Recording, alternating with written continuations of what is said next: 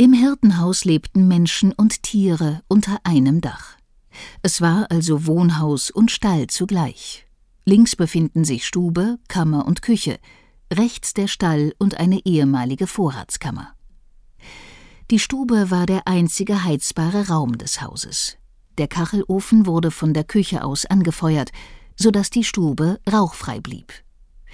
Im Winter hielten sich alle Hausbewohner tagsüber meistens hier auf. Die Folge war drückende Enge und dumpfige Luft. Ein Teil der Stubenmöbel gehörte der Gemeinde, die anderen Dinge brachte die Hirtenfamilie mit.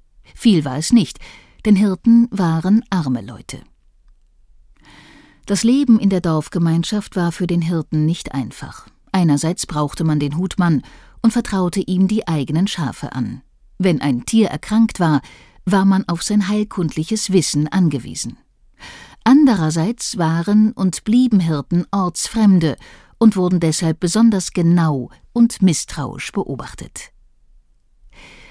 Hinter der Stube liegt die kleine Schlafkammer für den Hirten und seine Frau. In der Regel hatten Hutmänner auch eigene Schafe. Die Erlaubnis, diese zusammen mit der gemeinschaftlichen Herde weiden zu dürfen, war Teil ihrer Entlohnung.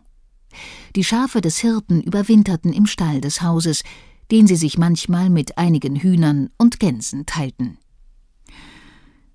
Am hinteren Ende des Flurs liegt die kleine Küche. Gekocht wurde über einem offenen Feuer. Der Rauch des Feuers und des Stubenofens färbte die Wände des Raums, daher nennt man ihn auch schwarze Küche.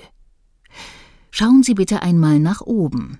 Erst an der Decke wird der Rauch gefangen und über das Dach geleitet. Solche Küchen werden Sie hier im Museum noch öfters finden. Steigen Sie nun die steile Treppe hinauf ins Dachgeschoss. Wenn Sie die Nummer 12 eingeben, erfahren Sie mehr über seine Nutzung.